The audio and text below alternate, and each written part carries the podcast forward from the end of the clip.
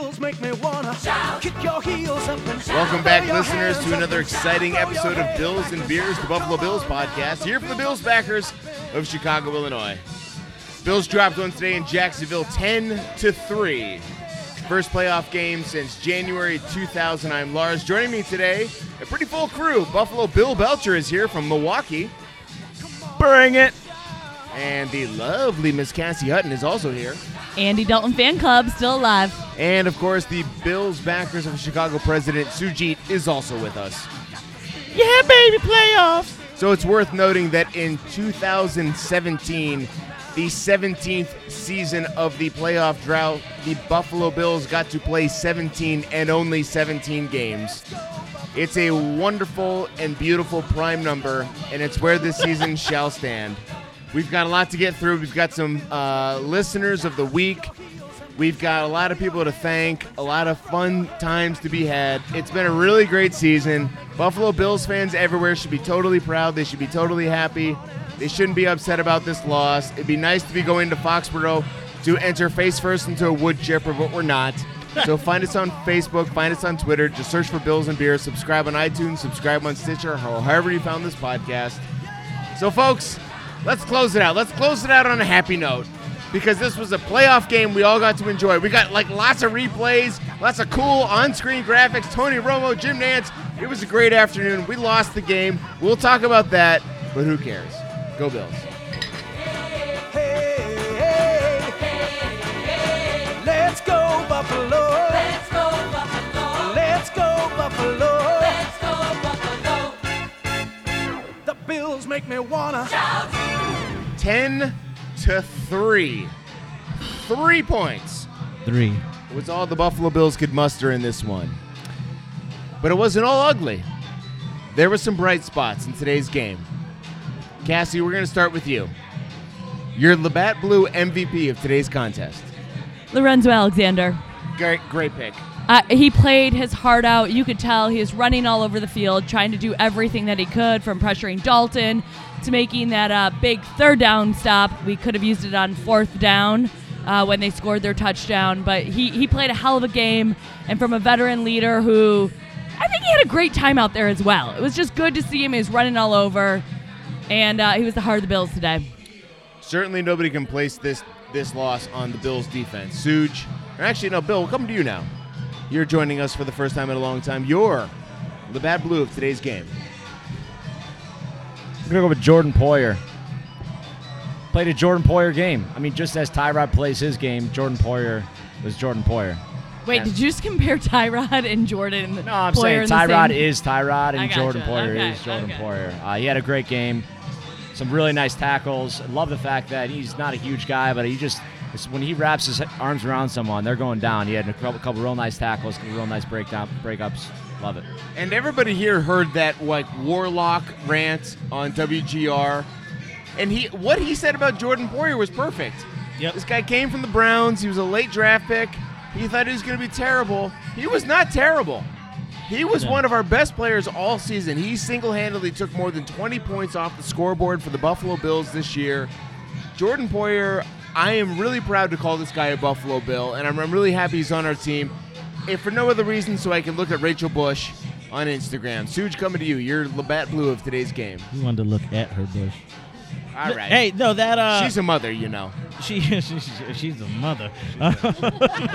so, uh, and you know, the the reason I was actually thinking about Rachel Bush as you were talking about it was there was a video of Jordan Poyer's injury comeback that was just recently released uh, by the Bills, and kind of you know it really gets. It really gets at the type of person that he is, a hard worker, and how he felt like everything that he had just achieved, becoming a starter, was coming back to him, and how excited he was to be a Bill. And his last words were, "And I want to play here for a really long time." And I, I couldn't be happier if that would have happened. Can I revise my pick? Sure. I'd like to revise it to include Sujit and his design skills. For Oh, can we, can we- let's let's save let's save that. Let's save that because Lars might have something saved for that. So, Okay. Suge, coming to you now. My shit is tight. You're the Bad Blue MVP of today's game. Uh, guys, I got to do it. I'm, I'm probably gonna take two, but uh, for the first one, uh, I'm uh, it had to be said, and maybe we'll talk more about this later. I have to give because what this whole week was about was Bills Mafia. Oh, you asshole! You took mine. I sure did. You took mine. Well, You let's talk about it because there's Yeah. a hell of a lot to Yeah. talk about with this. I mean, whether it's you know us putting Dalton's name on the back of our jersey, or more importantly, raising three hundred and fifty thousand dollars, fifteen thousand plus of us donating seventeen dollars at a time. I'm sorry, of us, because when I asked the group today, the only person that donated $34, yes, 17 to Tyler Boyd and 17 to Andy Dalton, was the one and only moi. Wait, I thought no. Suge was. Yeah. yeah, I, I I was going to.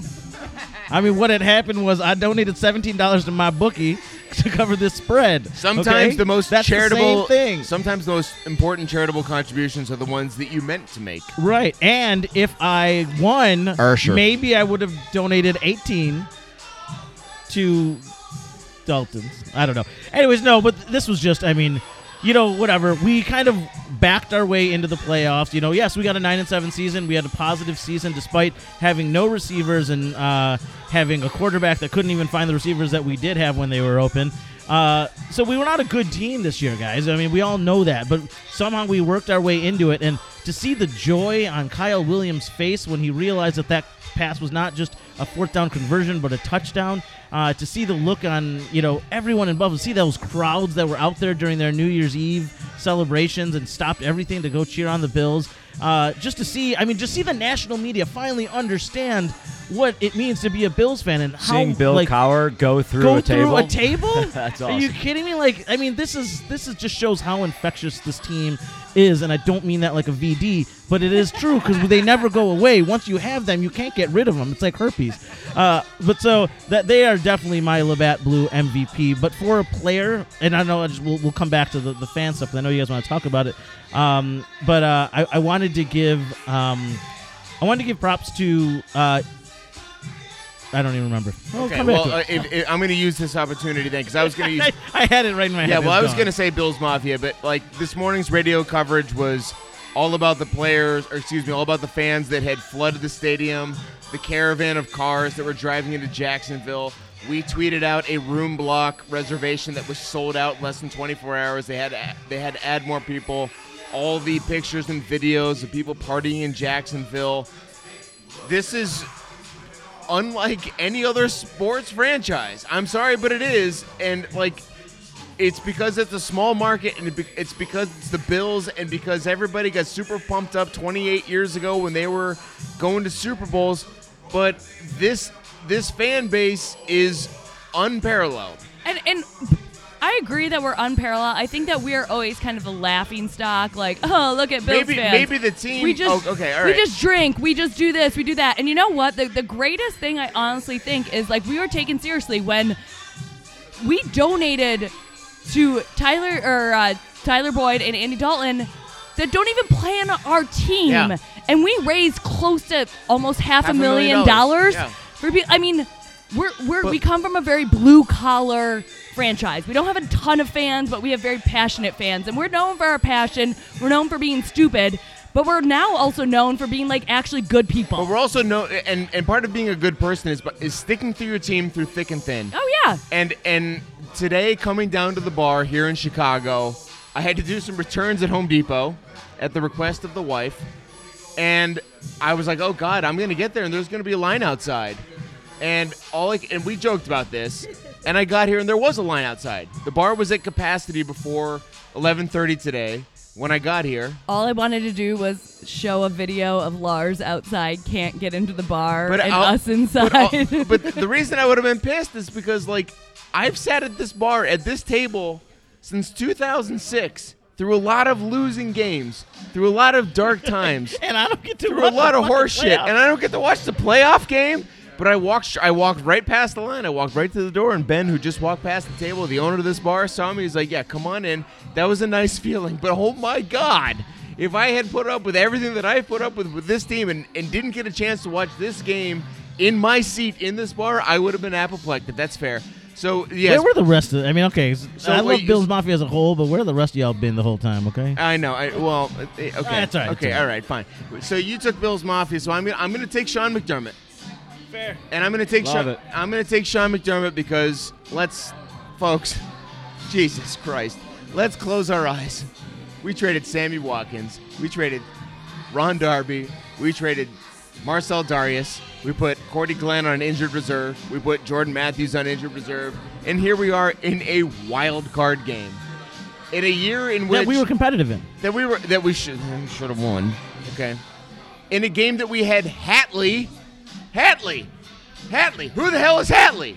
That's, that's not an expression. He's actually saying the last name of a player that was on the field today. Number 94. that played a lot of minutes. Who's Hatley's on the field? Okay.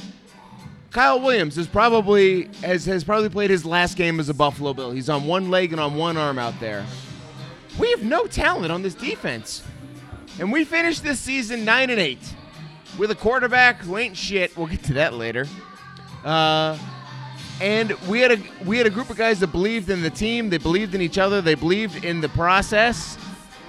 And Sean McDermott, Suge, you've been saying it for a long time. Getting to the playoffs buys you an extra season.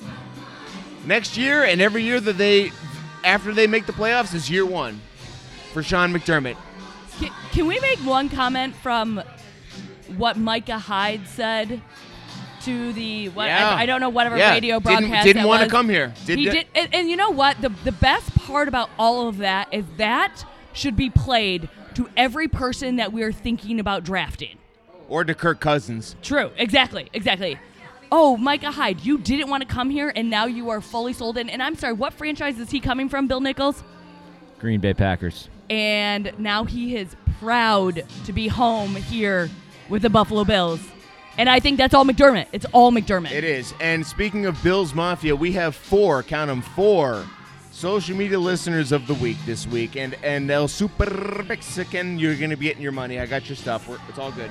Uh, Mark, See, you can't you can't hold out on money to someone that named Super Mexican. well, he's Okay? very, that is he's very will break your legs if you don't give him very, your money. very, very, very cagey with his actual, his actual. That's because it's actually Hugo Chavez. Okay. Yeah, well, it, uh, no, No, no, it's it's, not because it's he, not, he is right. very much a, not not of the political persuasion of Hugo Chavez. Uh, Mark Cavaretti at Cavarooter61. You get you get five bucks. Just send us the DM. I'll uh, I'll send you five bucks. Uh, David Leary, Big Red, you're you're one of our favorites. You've been you've been Big with Red. the show. Uh, you've been tweeting us. I don't remember if we sent you five bucks this season, but you deserve five more bucks if you already got it. Brandon Meister, that goes for you too. So let's make it five. Brian Carpenter coming to you now at UB Marine 52. Love your comments on Twitter. Send us send us the best way to send you five bucks, and I shall. And finally, Curtis Dorian at Curtis Dorian. Uh, I think that you and I had a nice back and forth. I didn't realize you were a listener. You're a listener, and for that we're very grateful. What did you do, Lars? I talked. Well, we, What did I you went back do? and forth because he was wrong about. He was wrong about Tyrod, and we're gonna get into that. Wait, somebody was wrong to Lars about something? About specifically about Tyrod, yeah. Uh, there's a lot of people out there, but I don't think there's gonna be many after today. Is there any chance we could charge those twenty-year-old Patriots fans that you got you got Oh, into a those- fight the- with? the those girl- girls? the female ones? Yeah. I charge him five bucks. Uh, but hey, you get a, you get five bucks too. Use it to have a beer on us. Uh, just send me your email address, and I'll send you five bucks on behalf of Bills and Beers, and you can have a beer on us. So, folks, we lost. I want to I want to give a shout out to my old t- time one of my best friends from growing up. Uh, contacted me this morning, Chris Albergo. I know you're listening. He's going to be a new listener for us because he's not on freaking Facebook because he's too old school. Uh, we picked up a lot of Facebook followers this week. I know. That's 'cause- probably because they saw wi- my I wish we T-shirt had made designs. the playoffs nine years ago when we started this podcast. We'd have like twenty thousand listeners by now. Hey, what's So- your friend's name? Sanjay? So, s- listen, you racist son of a bitch. Raji, okay? Raji. Yes, it's Raji, Christopher Raji Albergo. Okay. so, anyway, so Chris, Surprisingly man, Irish good to hear the from you back this end. morning. Uh, glad you're listening. And uh, Chris is a long, long, long time Bills fan. He's been following as long as all of us have. So uh, good to have you as a new listener. Actually, probably longer since you're older than all of us.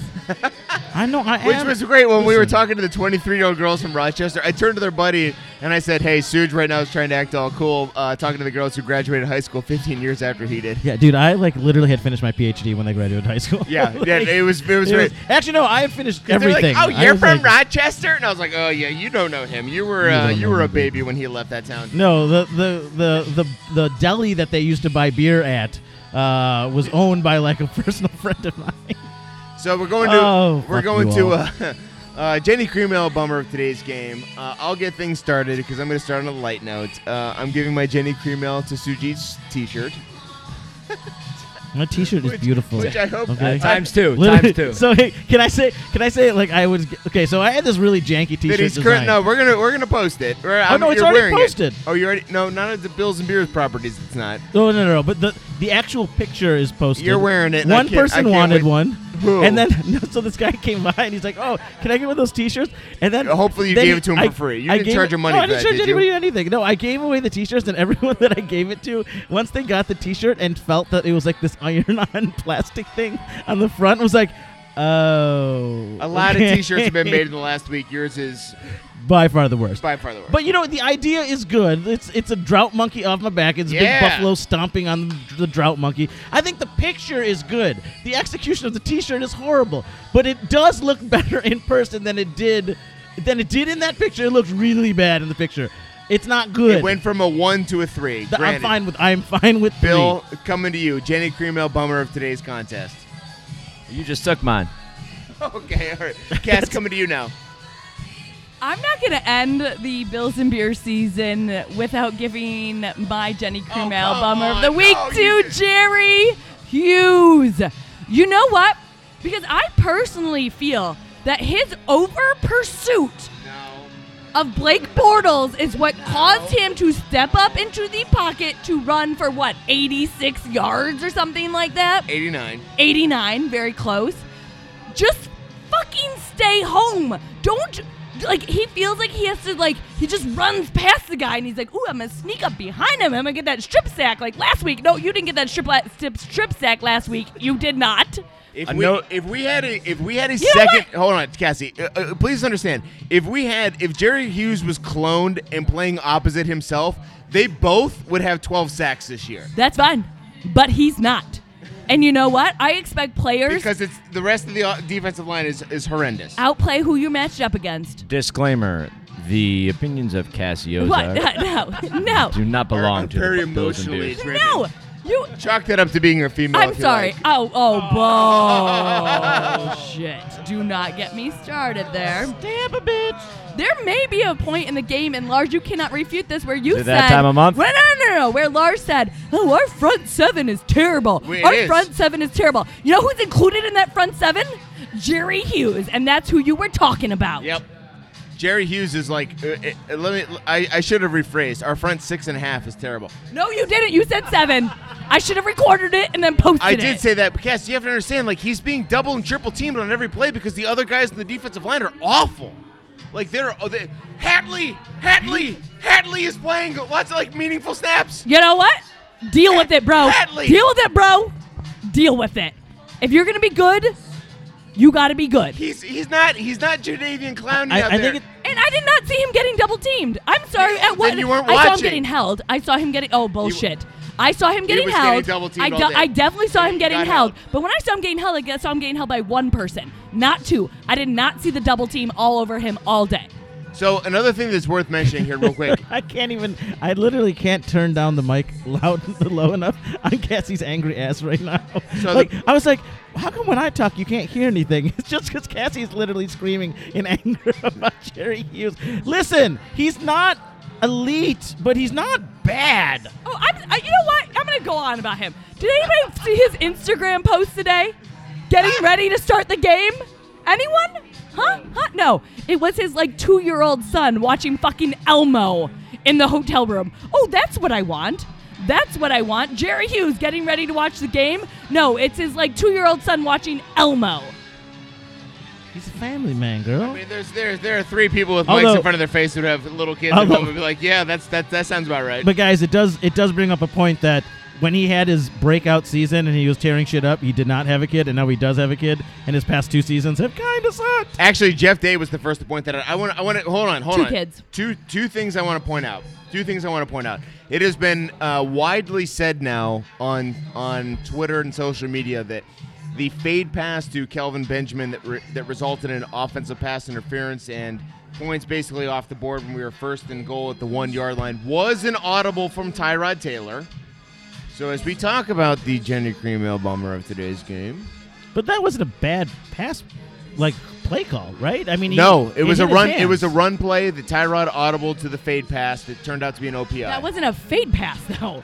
That was like the far no, that that executionally. ac- that actually that actually that one was the other one that was 16 feet in the air was not. No, but like, isn't a fade pass like over your shoulder? Like he had to push off in order to like have a chance at the ball. Yeah, no, that was a back shoulder. The one that was an OPI was a back shoulder pass because he, he pushed out then turned around. Regardless. Yeah, yeah, no, but but that's not a bad play call. though. I don't have I don't blame. But Tyrod the for original that. play call was a run, and uh, and I think a lot of people would tell you on first and goal at the one yard line, your your your first your first play should be a run. Uh, uh, okay, yeah, because it's first out. Okay, that's that's fair enough. But But I mean, hold on, the- hold on. Okay. Factoid number two: the Buffalo Bills now have the number 21 and 22 pick of the 2018 NFL Draft.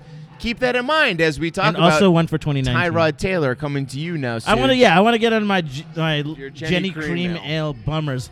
And uh, man, do I miss Matt Milano because I think he would have been my Labatt Blue had he been playing. We He was got, my Labatt Blue last we week. got we got schooled by a lack of good inside linebackers.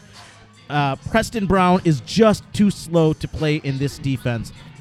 Do we bring him back? Do we bring him back next No, year? No, I don't think so. I don't. I don't know why he's Do we- not. do we- but- he's not the right But prototype the problem for is this not bringing him back creates a hole. Well, yeah, but I think would that you we rather- could, would you we rather could have do him or another a Matt hole? Milano. We could do another Matt Milano. But they don't play the same position. What's that? Yeah.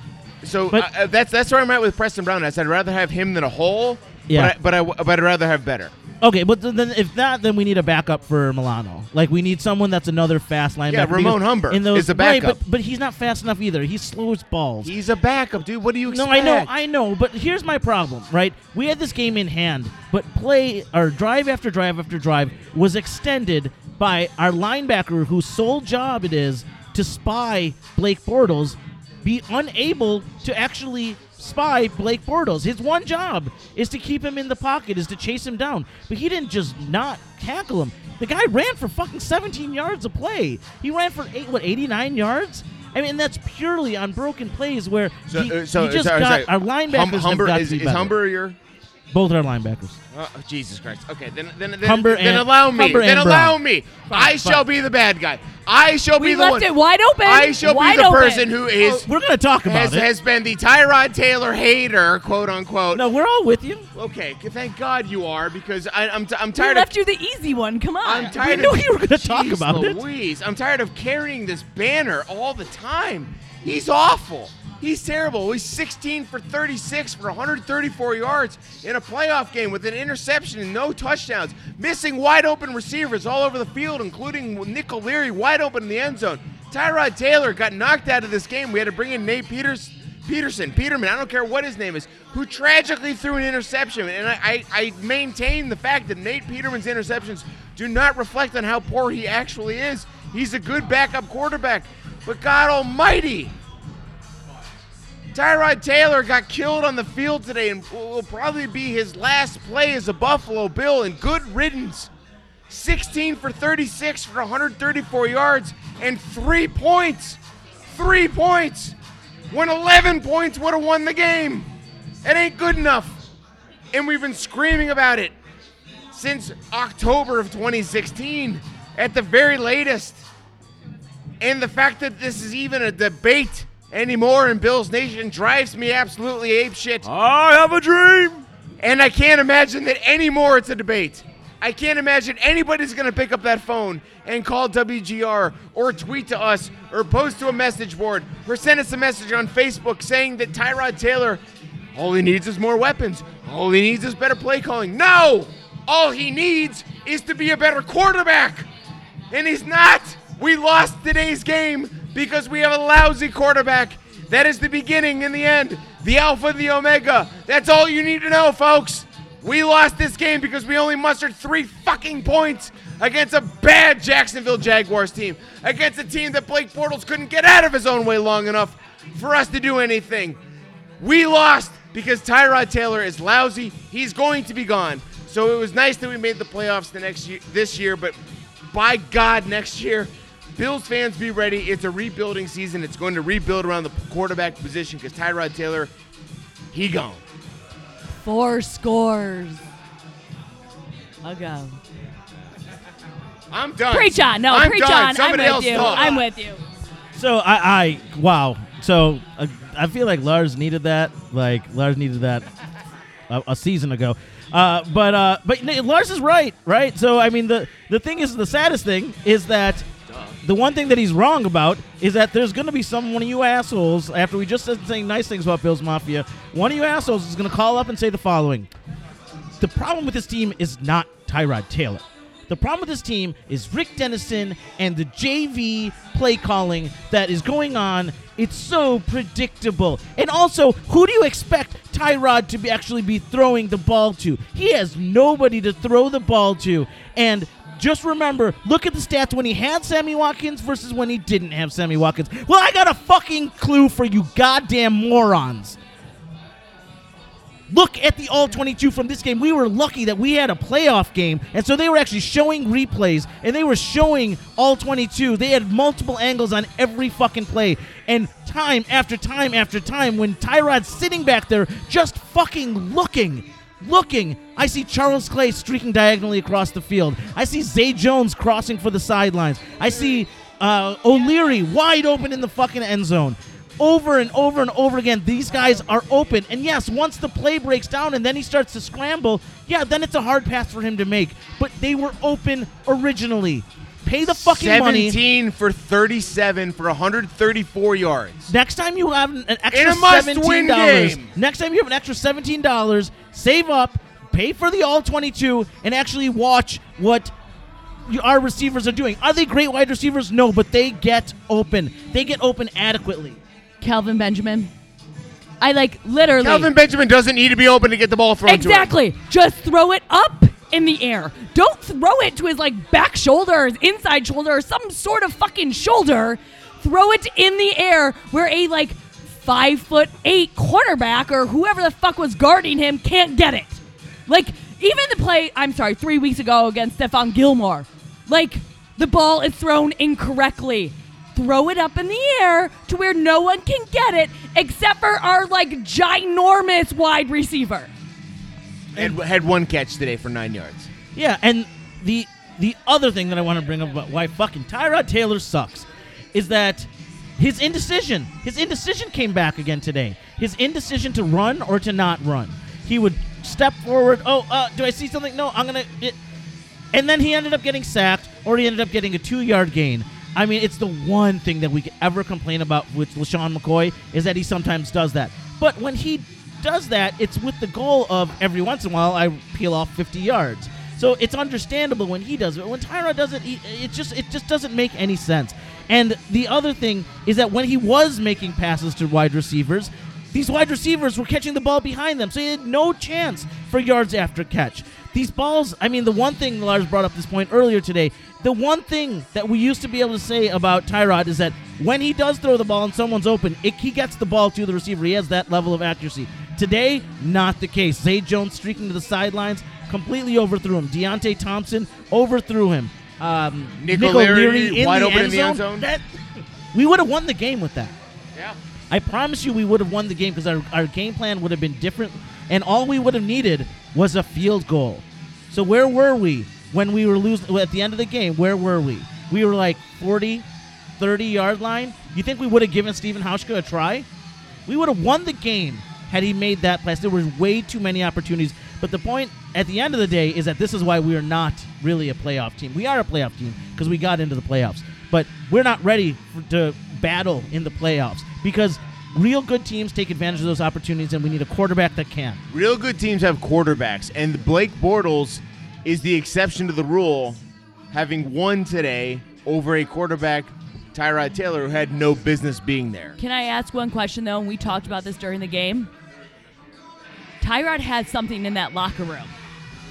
So, what sort of sentiment does it send if we release him, we cut him? Don't him, care. we don't keep like Don't care. They'll get over it when they yes. start winning. Yep. They'll, they'll get over it during OTAs and during uh, during spring mini camp So- and then during during mini camp over the summer and then training camp.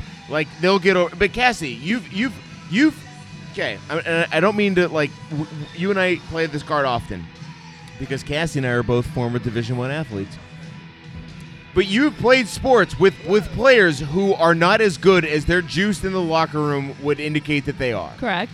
and then they get playing time and they get looks and they get they get plays drawn up for them that they don't deserve because they are they have juice in the locker room. They have respect among the coaches and the players, but they're not that good. I may fall into that camp for one season. Yeah, but some some but sometimes but sometimes you look around and be like, hey, I don't know, maybe we should maybe we should give the freshman a chance because he's he's clearly a better player, but that doesn't happen. Now now the fact that Nate Peterman ended this It ain't gonna happen, Lars. Forget about Nate Peterman. no, but I but I, gone. but no, he's No, not he's gone. not gone. He's not gone. gone. He's not 'cause gonna be a starter. He's not going to be a starter. But like, uh, come on, ending on. No, the- my the- the point pro- is the- they the- have to cut him. Like if you do not want to have Tyrod, a you locker mean, yeah, Tyrod. Tyrod. If you do not want a locker room issue next year, you have to gotta be get gone. rid of him. You Yeah, got to he's get rid gotta of be him. gone. Otherwise, he's got to be your starter, and then you're going to create some sort of I think rookie that's- versus Tyrod starter issue, and, and it's going to be. And an I think issue. that's why Rex Ryan got rid of Freddie. Right. So here's the thing: this locker room survived getting rid of Marcell Dareus, Sammy Watkins, Ronald Darby, and now, granted, probably only one of those players was, you know, beloved in that locker room because all the stories we heard about Sammy Watkins not being so. Uh, but I think that, Who?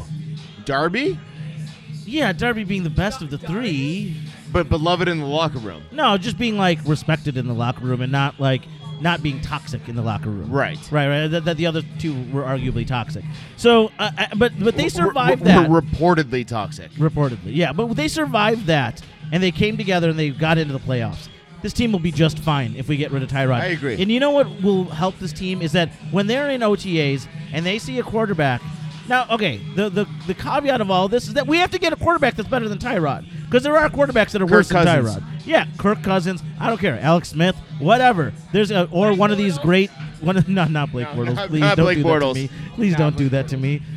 Again, just because you're a little bit better than Tyrod Taylor doesn't mean you're not horrible. Uh, so I, I think that we have to get someone that's a little bit better. And when these receivers and the, these players and the guys on offense see that, oh wow, I can actually just do my job, and if I do that, then these plays get suddenly magically made. The lineman that's just holding his block for as long as he can, and then suddenly, if he does that, a pass is made. Everybody says I'm insane, and out of my goddamn brain, You're insane. when I say that In the men brain. Without a doubt, the best quarterback of the drought was Ryan Fitzpatrick. But when you look at what this offense was able to achieve with a historically bad defense, and we were still in playoff contention in week 15, but Ryan Fitzpatrick, not good enough to win a game all on his own, but good enough to run an offense and hit hit receivers in stride, give them yards after catch. That's a huge element of the game that has been missing since he's been here and was missing before he got here. And that's why, like, that I can't. Oh God, Nate Peterman, why did It- you it- have to end it on a pick? Why did you have to end it on a pick? Look at the, we're arguing about Peterman, a fifth round No, no. I'm not- pick. no, I'm not- No, dude, no, no, I'm not- I'm not saying he's No, the what I'm future. saying is I'm not. that tells you how bad Tyrod is. Right. A fifth round Yes. rookie. Right. The fact that we're even having the discussion. So, so the difference is Tyrod Taylor makes the decision who he's going to pass the ball to three seconds after the ball is snapped, whereas Nate Peterman makes the decision three seconds before the ball is Correction. snapped. Tyrod decides three seconds after the receiver becomes open. Okay. Sure. He doesn't. I, I, promise you, he does not three seconds because three seconds. That's why that motherfucker Peter- has the Peterman- most but Pe- time to throw the ball because he can't make a decision. But- he has to wait till someone's wide open and I, then he yes, throws it. but Peterman uh, decides before the ball is snapped where he's going. Yep. And so on a comeback route, like Jalen Ramsey jumped today, and, and just and by the way, yes, Jalen Ramsey jumped it. He also blew Deonte Deonte Thompson off the spot. Like Deonte Thompson wasn't even there. So that is a that is a combination of great play by Jalen Ramsey, a a little bit too ambitious by Nathan Peterman, and also Deonte Thompson just getting completely out muscled for the ball. Yeah, because we saw is- the opposite of that, right? that we is- saw the that, opposite. that's why that that's why that ended in an interception. Exactly. We saw the opposite when Tre White had that interception, right? And the receiver Muscled it laid- away. muscled it away and knocked him away and got the ball. away. And that's not away. to take away from Tre White. no, no, no, it's not to take away from Tre White. It's it's, it's, the just- pylon to Deonte Thompson. Yes, absolutely. So So th- this is this is all a blessing in disguise. As if imagine if Tyrod actually had a very good game and oh, Yeah, let's we say talked about let's that. say We- even yeah. we won or we lost and he and he had a really good game, it would have not made his horrible play like it would have made the next six months insufferable. So here's here's my one context in which I keep Tyrod Taylor, and that is that if we do end up taking someone late in the first round, a first first round draft pick that's late in the first round that does need some development, I think that you know we continue to get our action. I mean, assuming we can't get anyone else. If there's someone that we can get that's better than Tyrod Taylor, by all means, Tyrod Taylor's gone. But if we don't get someone else, if we don't get the Alex Smith or the Kirk Cousin or or whatever, and all we get, right? and- But, but all we get, Teddy Bridgewater. Uh, No, no, no. The answer is okay, no. Okay, fine, fine, I, fine. I'd, I'd rather have a rookie than Teddy Bridgewater. Oh no, no, no! But I think we need a rookie too. So that's gonna get when we get to the poll, we're gonna get to that. My opinion is that no matter what, we need a rookie quarterback because you don't walk into a draft with two first round picks, even if they're low. It's not that often that it happens. It's never happened for us. Okay, so, folks, we just played a playoff game. Yeah. And I know we shouldn't be like thankful just to be there and get scraps from the table. But, yeah, but this season was a lot. on that table. But this season was a lot better than we expected. It's going to be a fun off season. We all hope that Tyrod Taylor's gone because we're tired of debating it, and he's not good enough. More so because he's not good enough, and less so because we're tired of debating it. But folks, let's like I mean, come on, it was a playoff game. We were gonna go to we were gonna go to Foxborough if we had won and getting destroyed. So we just we just cut that off a week early, and we should be happy. It was fun. Can it we, was fun. Can, can we at least spend like three minutes talking about how awesome the demise of the Patriots and hopefully it fucking happens next week? I mean, We'll is there a we'll s- chance in hell? Like, is hell freezing over? It's cold enough outside Chicago for hell to freeze over, so maybe. I gotta pee real bad, so hopefully we can talk about it next week. But until then, let's get Jam and Jeff Day on the line.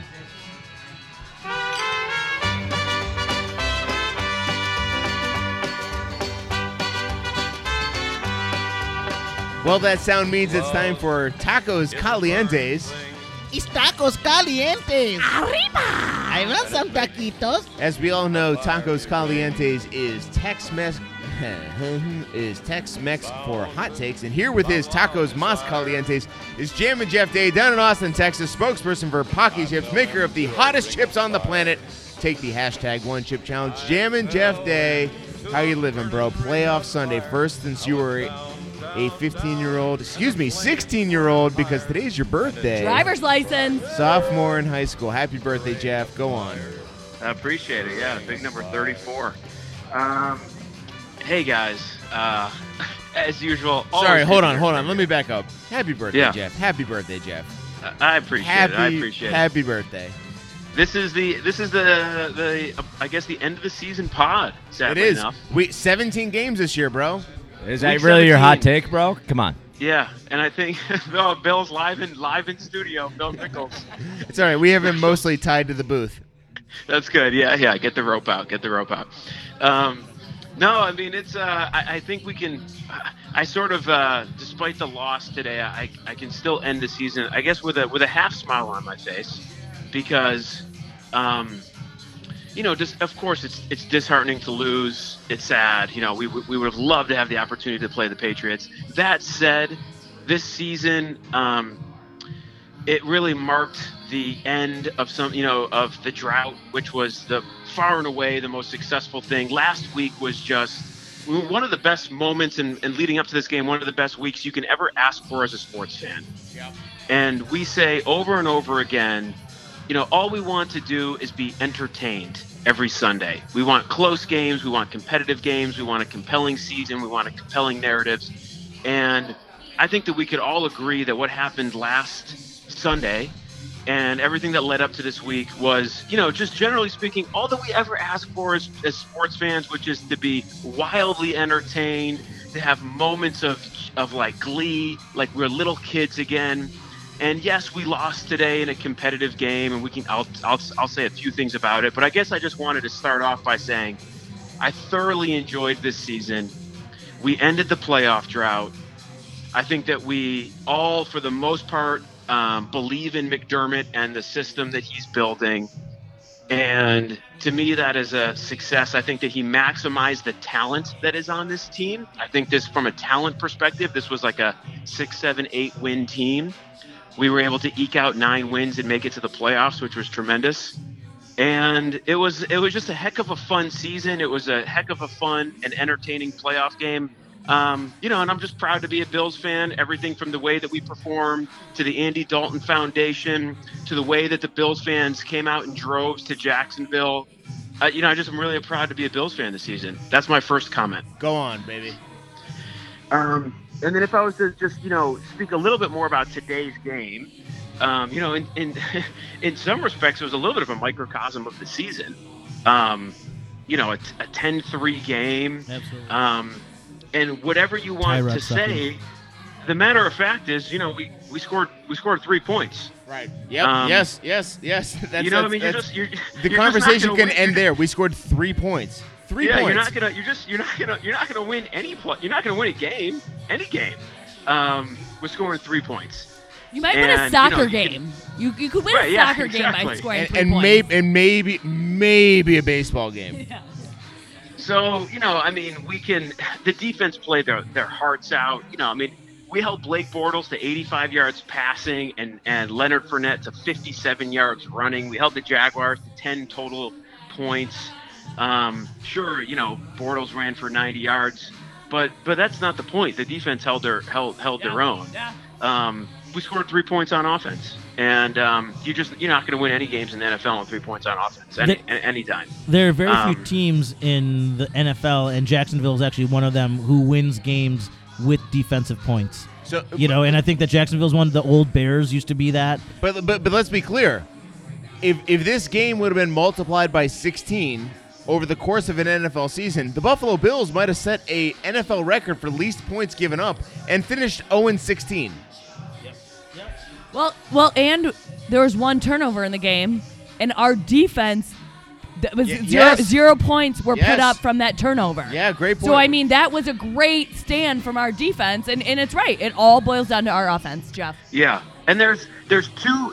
As I said, you know, there's there's sort of two plays in the game that stand out to me that could have turned the game, only if the defense went above and beyond any wildest expectations of what this defense could have done, and that was the fourth and goal play.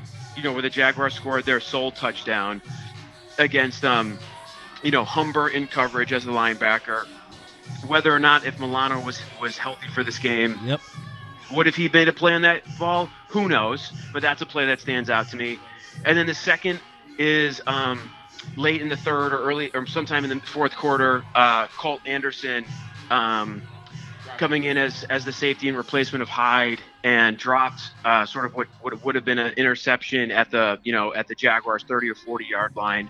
Would would Hyde have made the same play? Who knows? But, but Um, well, hold on, hold on. but- Th- there's another le- level of that to talk about. So whatever you're about to say, just hold it for a second. Colt Anderson has been on this roster since August or whatever, July, March, April, whatever of 2016. The dude has been injured for 30 games. He finally gets the ball within 12 inches of his body, and he gets injured again. So. Yeah. He's not a punter. Not only did he drop the interception, but what's his problem? Yeah. What, like what? Like, dude, come on, man! Like you, you had one play, one Right. play in the Right. two entire seasons you've been with this team that you were on the ball and you got injured. What's the deal? Go ahead. Totally. No, and I was gonna, you know, so you know, either of those plays could they have turned the tide? Sure, maybe, but but again, that would have relied on the fact of the defense, you know, winning the game for us. Um, and the matter of fact is, you know, again, our offense scored three points. There- And Tyrod Taylor had less than a 50% completion percentage, threw for 125 yards, zero TDs, one uh, t- uh, he one averaged interception. less than 3.7 yards per attempt. Yeah, and Those um, are passing. That's passing. You That's can't passing. do that. That's That's, passing. that's that's a poor number for a rusher. So I, I hate to see Tyrod's last play as a Bill end in him. oh, you know, I being don't.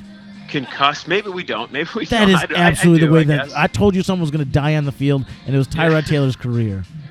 Sujit, I, I, I would be lying if I said I didn't think of you when Ty- when Tyrod was When laying that arm there was out, lifeless. when his arm was out like that, I was like, "Holy shit, is he dead?"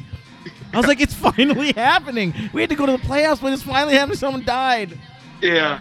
So I, I, I mean, I think uh, if anything, or I think we this this certainly cemented the fact that um, we do not have a good enough quarterback, good enough offense, you know, to, to advance in the playoffs. I mean, I thought that was the most affirming thing of the game, which is what we've been saying since, you know, almost week one on this pod, is that, hey, it's one thing to squeak into the playoffs. It's another thing to be competing for a championship. And, and, uh, you know, I, I think it's safe to say, and I would be that Tyrod played his last play as a Bill. I would be shocked if that was not the case. The the one thing that I I don't like about that statement is we don't have a good enough offense. Like Yep. I want to give our offense a try with a different quarterback. I I think our offense uh, isn't Coordinator. quarter quarterback coordinator. Wait, what, what, what, what, what do you mean? Which What- one? Which one? Yeah. No, I quarterback. I oh, think our offense could be different and better with a quarterback So you're saying that could keep, run. keep Rick Dennison. I yeah, yeah. I think keep we're Rick all saying Dennison. that. I, g- I I don't think That's we are Jeff was that just saying. terrible. No, no, no. But Oh. the- but my We're all point really is, is. Yeah. he said we don't we don't have a very good offense and I think we do have a good offense. I think it's all goes down to the quarterback is what I'm saying. Yes. Like I put sole I- I think responsibility. we're, we're all saying that. okay, okay, Yeah, just agree- making yeah. Cassie, sure. I agree with you. I, I agree with you. I was on Instagram And- on my phone, uh, just making sure. You? Come on, no. I knew that girl wasn't paying attention. You? I knew Come she was on. doing some bullshit over there, shopping for sneakers. But like, Cass, that's. that's I mean, I was just validating Lars there because everybody else in the world needs to do that. but oh, Oh shit! But that's been the Bills and Beers mantra. Is like, is it the offensive coordinator, or is it the quarterback? And and Yeah. we as a podcast have fallen consistently on the side of like, no, it's the quarterback. I think that it's ov- the guy with the ball in his hands who gets to pick the receivers he does and doesn't throw to, who gets to make changes at the line, who is or isn't trusted to change the play at the line. That's the guy f- through whom your offense should be evaluated. Yeah, and you know what's you know what's changed in the in the game of football, being a fan of football, is that all 22s have become available. You know, and, and for years we used to watch the games and say, well, no, but uh, uh, how do we know? No one was open. No one was open because that's the story we hear. And now we're like, oh, actually, no, someone was Or open. when you get in the playoffs and you get nine replays of one yeah, play. Exactly. Yeah. You know, and, and, and I brought this up earlier. We were talking about that amazing throw that Andy Dalton made that got us into the playoffs. That receiver was open for a fraction of a second. And Andy Dalton had to see it developing, had to make the decision to throw, and throw it at just the right moment to get over the linebacker that was dropping back and before the safety or corner that was that cheated too far to the uh, no, the, the the the one that cheated too far to the sideline Oh, yeah. and then came back before he got back. So they had to find that window, and that's just a Tyrod that that's a throw that Tyrod doesn't even think about. So uh, I want to use this as an opportunity to pick Jeff's brain a little bit here because, a- a- as Bill will attest, here at the bar, and especially when the bar is packed, we can't hear the broadcast, and we got Tony Romo today. So as we talk about Tyrod Taylor and all the things he's missing and, and not doing well enough, Tony Romo is the announcer that will point those things out. So Jeff, watching the broadcast today, was there anything that Romo said or harped on or pointed out consistently that sort of validates a lot what we're saying here? Yeah, well, it's such a treat to be able to watch these Romo um, uh, narrated games. Just such real, a treat. real real quick aside, the uh, new listener that we have. Chris Albergo, my buddy, uh, he was tweeting how much he hated Tony Romo, but he's wrong. He's, He's wrong. wrong. He's He's, wrong. wrong. He's the- I, I, didn't say anything about it. He's a you know one of my best Now, friends. now that Mr. Enberg Yeah. is is safely in the soil, like Tony Romo is the best broadcaster in America. I do right now. because You he actually heard it gives you first. analytics. He actually says what's happening. It was great. Yeah, I would say overall, and I don't know if this was Tony's um, sort of you know direction prior to going to the game. Overall, he was actually he, he was he was not particularly critical of, of either of the quarterbacks. He was tending to point out. Um, he was actually I would say he was more critical of, of Blake Bortles, um, who had by all accounts one of the worst playoff games in the history of the NFL. Um, but comes out with a victory. right. I mean, the guy threw for 85 yards. Yeah, he mustered ten points. You know. No, but Um, but he won the way he needed to, and if if Tyrod could have won, if Tyrod could have extended plays by running the way that Bortles did, I mean they didn't they didn't score their points throwing the ball. They scored their points because our linebackers couldn't keep a hold of Bortles, you know, and he kept running. And so I, mean, but I want to hear what t- Tony Romo Yeah. had to say about Yeah, yeah, Tyrod yeah. because we, we couldn't So hear he- it in the bar. Yeah, he didn't. He there was actually not um, a whole lot of insightful commentary on Tyrod um, that that would be worth worth repeating. Um, you know, he Ty, uh, Romo in the past. This is I think his third game um, uh, uh, being the, the being the commentator That's for the correct. Bills. I think actually perhaps both of them were against the, the Patriots. I don't recall. That's correct. Um, but uh, and in the past he's been fairly critical of like, oh, that's a throw Tyrod needs to make. That's a this game he didn't he didn't go as much in that direction. Um, you know, I think probably in part because there was uh, there was you know there was constant pressure on Tyrod, and so it was more difficult to discern you know what was Tyrod's inability to throw versus the pressure. I think that we at least you know the four or five of us would all say you know part of that of course, comes down to Tyrod's either unabil- inability or unwillingness or whatever it is to change the play at the line of scrimmage.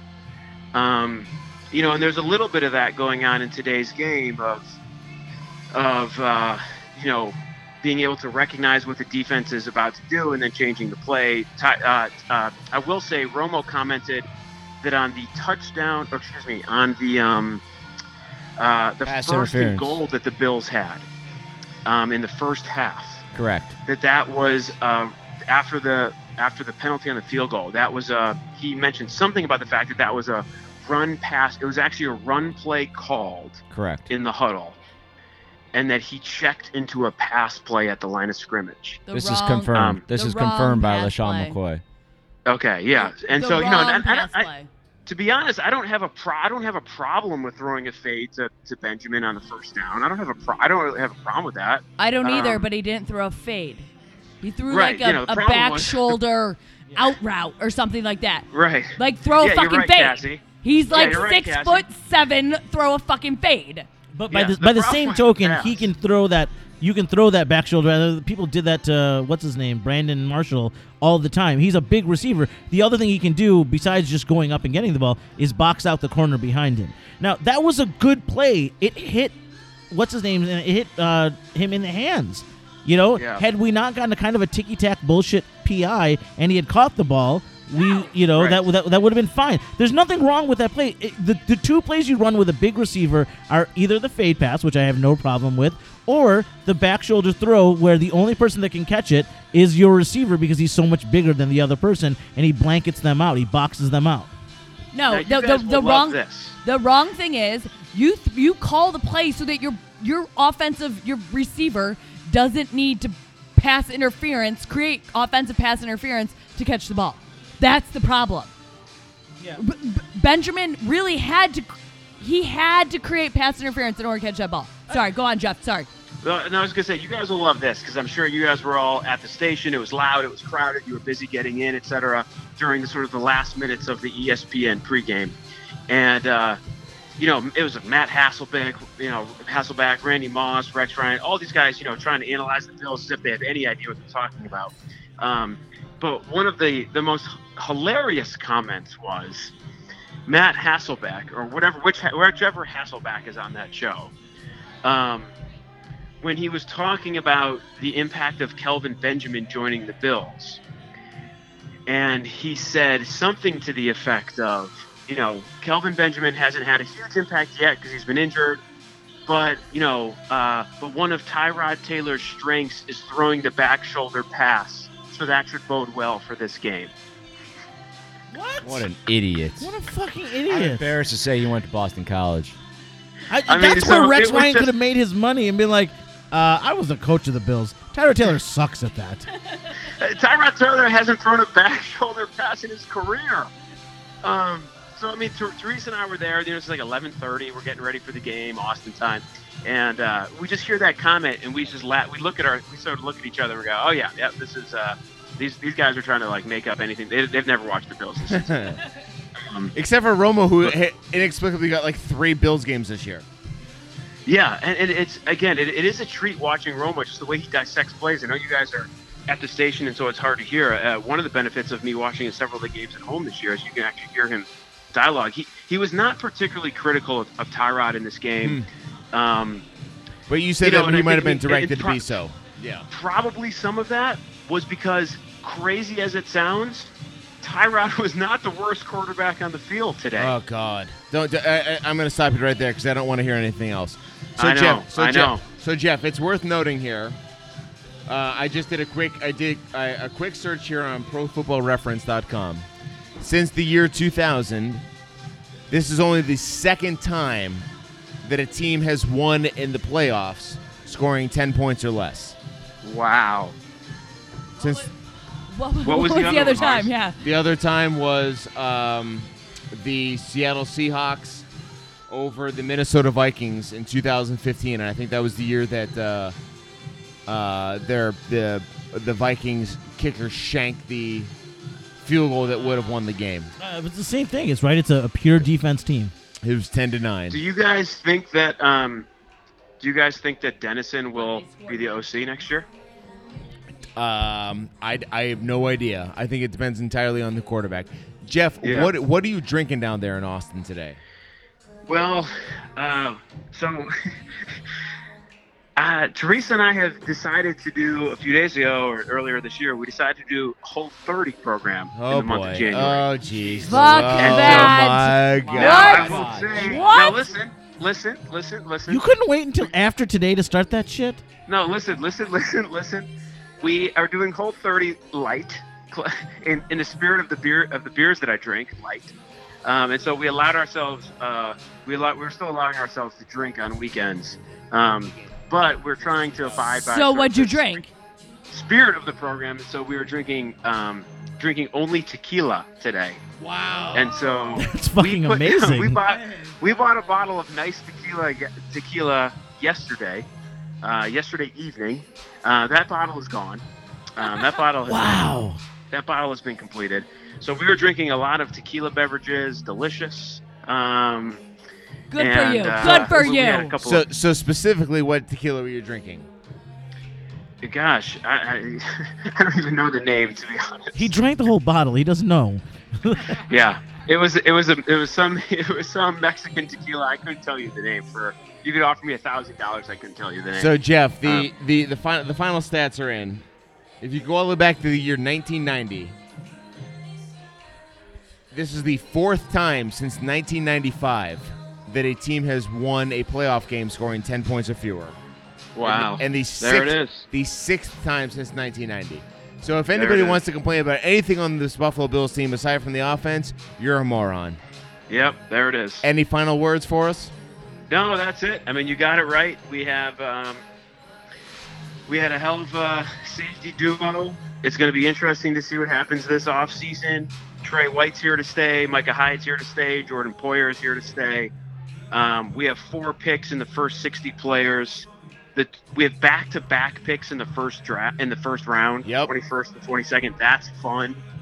Um, we we know we need a new quarterback. Um, we need a more potent offense. Everyone in Bills Nation knows it. And with that, and with the team that we have, you know, we'll have an opportunity to make another run. It's been a fun year. I wish that I could. Uh, I wish we could have extended it one more season and played the Evil Empire up in Foxborough, but uh, it's not to be this year. Yeah, I don't want to get my ass kicked by the by, by the Patriots, anyways. Uh, I'd rather Yeah. see their their whole world dissolve and be a mess, and then play them and beat them. Uh, but like. Jeff, I, there's one last thing before you go. I wanted to say, you know, you had said about how you know this was a fun season, you enjoyed this season, and initially I was like, did I? I was thinking about that. I was like, did I really enjoy this season? I'm to do a little bit of Lars. Like, was it? Was it really a good season? Was it though? Was it really a good season? Um, so I wanted to do a little bit of that, but just but but actually get to the point that after I thought about it, I was like, you know what? I did enjoy the season because I was going to say that all I really enjoyed was this week. This week was great, right? It was amazing. It was like I fucking of the cried over the Bills for the first time in decades. I cried. I cried. You know, I cried. Um, I cried. Yeah, I cried a lot. I was like crying like a little bitch. Um, I was like crying like Bill. Ca- It was Cassie so, cried. so bad. Cassie cried. But uh, but but what I came to realize when when I started finally thinking about it, it wasn't just this week. What I came to to to appreciate is that I I got new heroes this year, right? People that I didn't know about. I got Micah Hyde. I got Jordan Poyer. You know, I got Tre White. People that like you know that I didn't even know their names. Milano. Matt Milano. A lot you know, of people in the defensive secondary. yeah. Well, that's the only that's good on the team. Uh, you know, and so Dion uh, Dawkins. Dion Dawkins has played admirably. I like Um, me some Zay Jones. I know, and uh, we're gonna have an off-season conversation about this. We'll see. We'll see how Zay Jones c- turns out. But but still, I got heroes. I got new heroes, in a, in a situation where we thought we were just jettisoning the en- entire team and, and restarting, we have found the diamonds in the rough. And that that is a core with which to build a team around once we are able to get a quarterback. Uh, and so, you know what? I, I, I guess I did enjoy this season because I found that. I hear you, Suj, and I, I also think you know as part of that, um, there's there's no secret that you know attracting free agents in the NFL is part of part of it is money, and part of it is what situation are they walking into. Scene. And I also think that Buffalo helped its position this year, which is always a challenge position because of the history, the city, and the weather. But I think we only did anything to help our position of attracting some free agents this year because of this unbelievable sort of team camaraderie that the team, you know, had this year. And I think that goes a long way too. You know, if it's one if it's a difference of one player in the offseason that we're able to attract to come here, hell, that's worth it. Yep. Hey, Jam and Jeff Day. Happy birthday. May you experience no less than 34 more. I appreciate that. That would be that would be a successful life. I really hope you live I hope, longer I hope than you get I hope you get more than 68. 68, bro. 'cause the world the world needs a man like Jeff Day.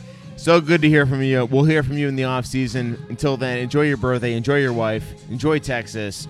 Go Bills. I'll tell you what, you guys are all great. Love you all. Go Bills. Go Bills, baby. Go Bills.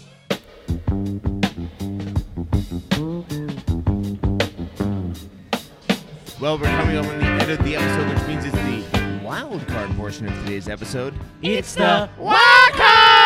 Three way, baby! And this is Bills and Beers. We talk about the Buffalo Bills, but we do so drinking beer. I was uh, enjoying a lot of blue lights. I, I did not count how many blue lights during today's game. Don't care. But I switched over to the Alpha King. We've talked about it before. It's delicious. If you can get it outside the Midwest, I encourage you to do so.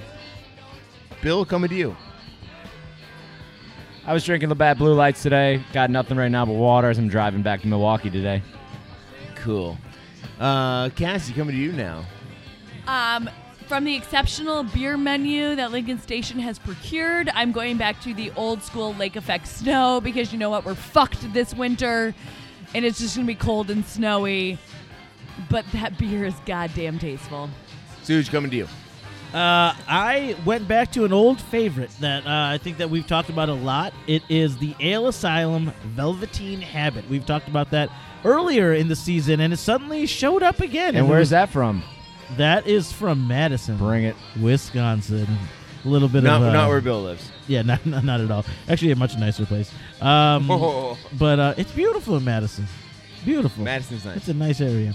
Uh, but listen, we've been drinking bills and beers. We've been talking about the bills. We've been drinking beers this whole entire season, and I want to give a quick shout out to the waitress. Bringing us those has beers. Been bringing us those beers. Taylor from Lincoln Station. She's the best. Well, she is absolutely the best. I have been here since 2002.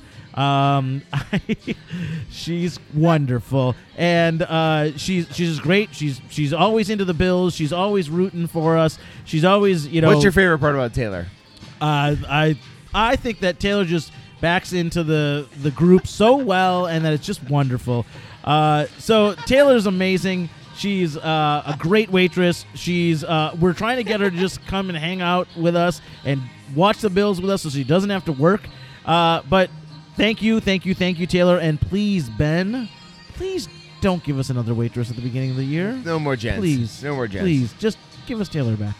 So this year was a lot of emotional investment, a lot of time and effort into this Buffalo Bills that that sort of paid off but sort of did not. And today's wild card is about things in your life that you have put a lot of effort into but just didn't really pan out but for the long term might have worked out in your favor. And also that you thought you thought it'd finally come together. Yeah, so mine's easy. When I was in first grade, This motherfucker with his first grade. Uh, I stopped growing in ninth grade. I was uh, consistently at least twice as big as most of my classmates, first through fifth grade. In first grade, no exception. And my biceps were three times the size. And when I was in first grade and twice as big as most of the kids in my class, I had to get a special desk. They had to they had to go to the janitor's closet and get a desk for me because I Hold on. I have to laugh into the microphone for this one. it's true. Everything you're about to hear is 100% true. 100% true. So they had. It's just so wonderful to hear like the bad side of Lars being huge. But it was- it was a like, huge- like, most of the time we have to hear about how awesome Lars is because of how huge he is, and then and then now finally we get to hear like, oh, but I was also Andre the Giant when I was in first grade. So brace yourself, because here we go. When I was in first grade, the kid who had the neatest desk got the Pink Ribbon Award every every Monday. And I was so big that I had to get this desk. They had to go to the janitor's desk or the janitor's closet and pull out this big rickety old desk that had like wood chips falling off it. It was it wasn't like the the smooth polyurethane, mostly metal, mostly synthetic material that all the other desks were. Mine was like big and clunky and, and made of wood, and it was gigantic. But my bus was the last bus to be called 38 Orange in, in uh, September of 1990 in uh, Asbury Elementary School, Erie, Pennsylvania. And uh, so I said, hey, you know what? I can't get this. I can't get this pink ribbon award. So I'm gonna clean my desk. I'm gonna clean it. I'm gonna clean it top to bottom. I'm gonna pull everything out. I'm gonna reorganize everything. I'm gonna put it all back in. It's gonna be great. And so I did. And uh, the next morning, I didn't get the Pink Ribbon Award. And I thought, oh shit. It's because I got this big clunky desk. It never looks clean compared to everybody else's. And as a first grader, I was I was devastated. And I said to my teacher, "Hey, what's up? Like, I really worked really hard. Uh, I was here because my my bus gets called last. So I'm always one of the last to leave the classroom, and I, you know, I, I got out. I, I literally got out a bucket and soap and cleaned this thing down, and I didn't get the pink ribbon. What the fuck?" She said, "Well, you know, Lars, you don't usually keep a clean desk. Your desk is pretty messy. You did this the one time because you had time and you thought you could get an easy award, but the pink ribbon is for a person who keeps a clean desk on a consistent basis." And I said, "Okay, fuck you. Yeah. I, oh, I got a lot of shit to I'm say gonna about. I'm gonna clean my desk and I'm gonna keep it clean. I'm gonna keep it neat. And I don't care if it's the dirtiest desk in this room because it's big and it's clunky and it's got pieces of wood falling off of it. I'm, I'm gonna have. And so, sure enough, two weeks later, I got that pink ribbon. I got that pink ribbon. It was a lot of tears, a lot of heartache, a lot of things that made me really upset as a young boy. But I got that pink ribbon. Why's the ribbon gotta be pink? Where's the disappointment? This I story was- ends in happiness. I was wildly disappointed. I was apoplectic. I was beside myself. But the point is, the point is, Suge. Wait, the point is, took it away the you? point is, you don't just work and your. then they took it away from you, the, you- the point is, you don't just work your ass off to get into the wild card and then call it quits. The All point right. is, All you right. build a foundation. That you don't just to clean your desk one day and expect the teacher to acknowledge the fact that you keep a clean desk. If you keep a clean desk, that means you keep a clean desk. If you want to be acknowledged for somebody who is neat and tidy and keeps their things organized, then you got to be a person who keeps their things neat and tidy and organized. If you want to be a franchise that is acknowledged for winning and being better than 14 of the other teams in your conference, then you got to be the team that is neat and tidy and better than every other team in the organization. That you was don't. me. You don't trust the process. That was you me. live the process. I was the process. I was the goddamn process. I was six I have so fucking many years things to old, say. and I was the I have so many process. things to say. Bill, coming to you. Wait, no, I need a comment. I need. Oh my god. I just knocked the microphone over without even trying to drop it. What do you Because want? he's so big. So here's the thing. Two, one. Who is surprised that this wild card that's supposed to be like you tried your hardest and it still was a failure ended up with Lars' success? That's one question. no, I failed. That was the whole point. In the end, I tried really hard and I end- failed. No, but I cleaned the other shit thing out is, of that desk. I have a major fucking problem with I your cleaned teacher's my policy. chair. I have a major problem with your teacher's policy because that is how the fucking Patriots get all the goddamn calls. Okay? Oh, the people who oh, if you're known for cleaning your desk, then it doesn't matter who has the cleanest desk this week. We're gonna give the award to the person who usually cleans their Yeah, desk. No, yeah. fuck that. That's the I way the had world cleanest works. desk this That's week, the way I the win. world works, Suge. But if you you're giving be the award every you wanna week- be the team that gets okay, the award. if you get the award team at with the end clean of the desk. year, if you get the award at the end of the year, fine. But if you're giving an award every, every Now- fucking week, now- then you now- gotta fucking make it happen Be that the week. team. Be the team with the cleanest desk. You sound a little like Tom Brady And this that's year. no TB12 and his pseudoscience. Fuck that shit. And uh, I was talking Be to the a t- Patriots fan who was like, "I read the book, and it just seems like a bunch of obvious shit. It's like sleep, When you stretch, sleep more than four hours a night, you get a and guy. eat well. It's like what? Anyway, Be the team. Be That's the better. team. Live the process. Be Bill. Lars Sweetborg. Be me. need to end on that. Be me. Be me. Cassie coming to you now. No, no, no. I think we're going to Bill first. to We're going to on Bill. We're going to Bill. Serge coming to you. All right, I am going to say that I tried real hard. Back in the day when I was in med school, uh, I w- was in charge of the t-shirt Humble committee, brag. t-shirt committee of our orientation, and I came up We know how this one ends. with the top 10 reasons why w- you would start med school. It included things like Britney Spears stopped touring, um, a bunch of stupid geeky stuff. because that she only- crazy. Yeah, it was great. There was there was multiple pop references, and it was a very beloved T-shirt. And there was a nice caduceus on the front, and it wasn't on the upper pocket like your old man. Ouroboros. Snake eating its own tail. Yeah, th- I don't know. It's called the caduceus. It, it, it involves medicine. I don't know. Same thing. Yeah, probably. Uh, so Bills made the playoffs, and I was like, oh my god, it feels so good to have that fucking monkey off our back. And then I looked up. Oh, I wonder if anyone's made like an image of like a monkey coming off the back or whatever. And I saw a bunch of stuff with like people like reaching on their back, and so I was like, oh, that's great. But I kind of want to see something where it's like, you know, just being getting rid of the monkey on your back. And so I, I found a, a monkey that I was figured when I turned it on its side, it kind of looked like it was scared that it was going to get stomped on. And then I found a Bills logo that was free. This is all free clip art because I have no creative talents. Um, and there was it was kind of looked like it was like its arms, legs in the air, front forearms in the, in the air, and it was gonna stomp something. It's like, if I put these together, it's brilliant. It looks like the the, the buffalo is stomping the the the the monkey. And sure enough, I was like, hey, I so I put them together, I was like, Lars, sh- should I make a T-shirt? And Lars is like, this motherfucker's definitely not going to make a T-shirt. So he's like, yeah, sure. So then I get to the idea. So then I get to Suj actually executing the plan. And you know, look, I do a lot of really good things in this world. I'm very fucking smart on certain things. Uh, marketing, design, all that shit, not it. Uh, and so, uh, you know, of course, I called one hour t shirts and they were like, oh, it's going to be about $40 a t shirt. I was like, no, I'm not going to do that. Uh, and so, try to put this together. And the best I could do was to get a bunch of. I went to Walmart, got a bunch of single T-shirts. You know they didn't have like the, all the sizes, so I had to get some in gray, some in white, and the best I could do was these iron-on T-shirts. But then I was like, oh shit, I don't have an inkjet printer anymore, so I had to go to my in-laws at like 9:30 at night when my daughter's screaming, crying, and I'm printing out the things. And then I'm sitting there with the iron and just ironing them on. And I finally was like so proud because I finally made it happen.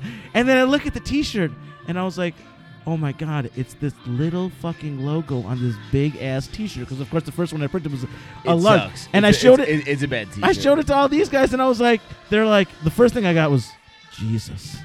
So, and then and then someone liked the Jesus comment, and it was just so bad. And I tried my best, but I'm not there yet. Okay, I am not the person. So I tried my damn best. And you know what? Sean McDermott tried his best with Tyrod Taylor at quarterback, and it's just not going to happen. Nope. I need better tools. I need a designer. I need a screen printer. And that's what Sean McDermott needs. He needs a new quarterback, and maybe he needs uh, Mike McCoy as his offense coordinator. Bill coming to you. It was the year 2000. Wow. Actually, it was Bum, bum, bum. 2001. It was the end, toward the end of uh, senior year of high school, and they have uh, what uh, what uh, what they call Mr. Orchard Park High School, Mr. OPHS. So obviously, I entered. now they only let me let me tell you they only let about five people enter this competition. I was really excited about my chances. I knew I, I knew I was very popular. I had a lot of people who really liked me. A lot of people didn't like me, but a lot a lot of people liked me. So I said, what could I possibly do that's really, you know, really going to grab a crowd? And at the time, there was a person named Britney Spears who was quite popular in the pop culture. And I decided that I was going to dress up like Britney Spears, Jesus Christ.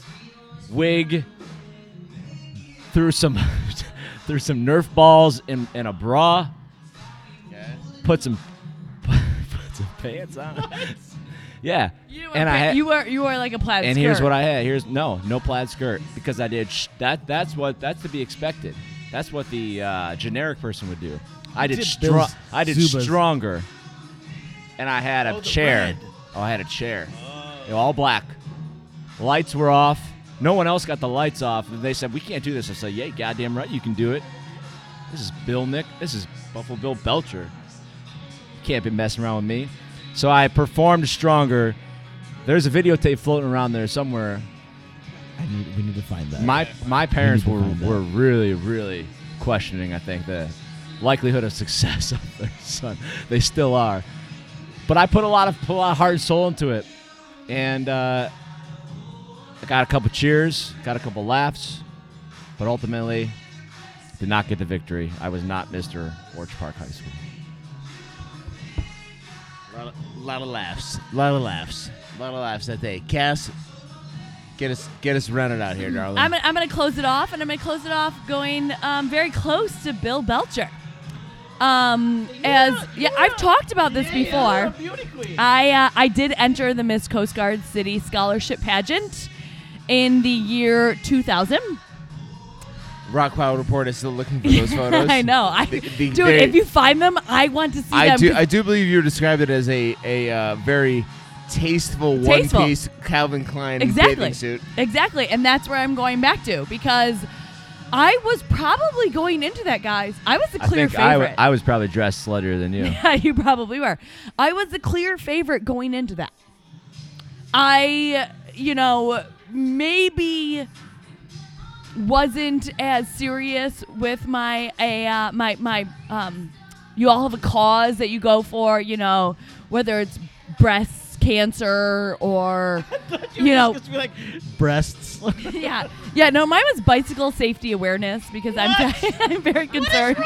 I'm very concerned about people wearing bike helmets because you, there's literally like a 99 percent safety guarantee. Lars is Lars may be dying right now. No, like literally, if you wear a bike helmet, it will save you like 99% of the time. There's like nothing else, like seatbelts. Seatbelts and bike helmets will always save you. So always wear your bike helmet. So my my my cause may have been bicycle safety awareness. I've got my very tasteful Calvin Klein one piece on with uh, charcoal gray with a ni- nice light blue piping and I lose. I fucking failed, guys. I was I was terrible. And I know you know the moment when it all comes down to like I remember the moment when I just like failed miserably. And I, I like still to this day I know exactly when it happened. And today I knew exactly when it happened too. It's when Tyrod couldn't do anything. We had like three minutes left to go. We had burned all of our timeouts. We went we went three and out. And everyone's like, "Why? Are, it's third and ten. Why are we punting?" We're all like, "Well, we got to punt, duh." And I'm, Yeah, I I, you, Yeah. I I talked that guy down nicely. oh yeah, you did. You did a very good job. and, and, I mean, and, and he actually acknowledged that I was completely right that not punting there would have been a uh, like disaster. colossal mistake. So, so that was. I mean, I realized you know when you know when your mistake is. However, if I would have gone out and won that pageant and tried to go to Miss Michigan, oh my god, that would have been such a fuck up. Oh god. Would it would it have been though? Yeah, it would have been because I would have been There a joke. is. I would have been the new like thing, whatever. I I I went to DePaul and I decided I want to play soccer. And I decided I want to walk on to the DePaul women's soccer team and that's what I did. And you you did, know what? goddammit. That's what I did. And I wouldn't be where I was without that colossal fuck up that took me That's into a different direction. it. There There you go. Took me into the right Yes. direction. I am where I am. I'm sitting in this bar because I went to That's DePaul. right. I played fucking four years of Division One soccer, Yeah. and I met these guys. And I'm a Bills backer. I'm fucking Bills Mafia. Love Lincoln Station. And you know what? There's always next year. That's right, baby. Search Bills and Beers on iTunes, Podbean, Stitcher, Facebook. Doesn't matter where on the internet you will find us. Subscribe on this podcast if you haven't already. Tell your friends, tell your neighbors, tell your loved ones, tell everybody you know in Bills Nation how you found us. We'll be back in the offseason when we have a better idea who our new quarterback is going to be. But until then, cheers to Cassie. Cheers to Sujit, to Bill, Jeff, and everybody out there in Bills Nation, and particularly everybody who listens to this podcast. We love you guys so much. Thank you for listening. Here's to the process. Here's to the Let's all fuck up this year. It's 2018, baby, and we're going to play again in this calendar year. So until September, Go Bills. Let's go Buffalo. Let's go Buffalo. Let's go Buffalo. The Bills make me wanna Shout.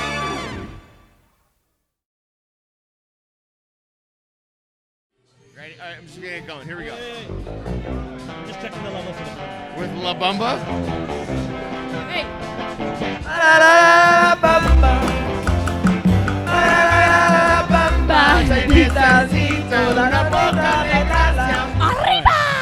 Una poca de gracia pa' mi pati y arriba y Jay, can you hear okay? Por ti seré, por ti seré. Hey, look look at our levels. Are our levels good over here? poco de gracia. Look, Cassie, check your level. Yo no soy marinero. Yo no soy marinero. Yo soy capitán. soy capitán, soy capitán. Arriba.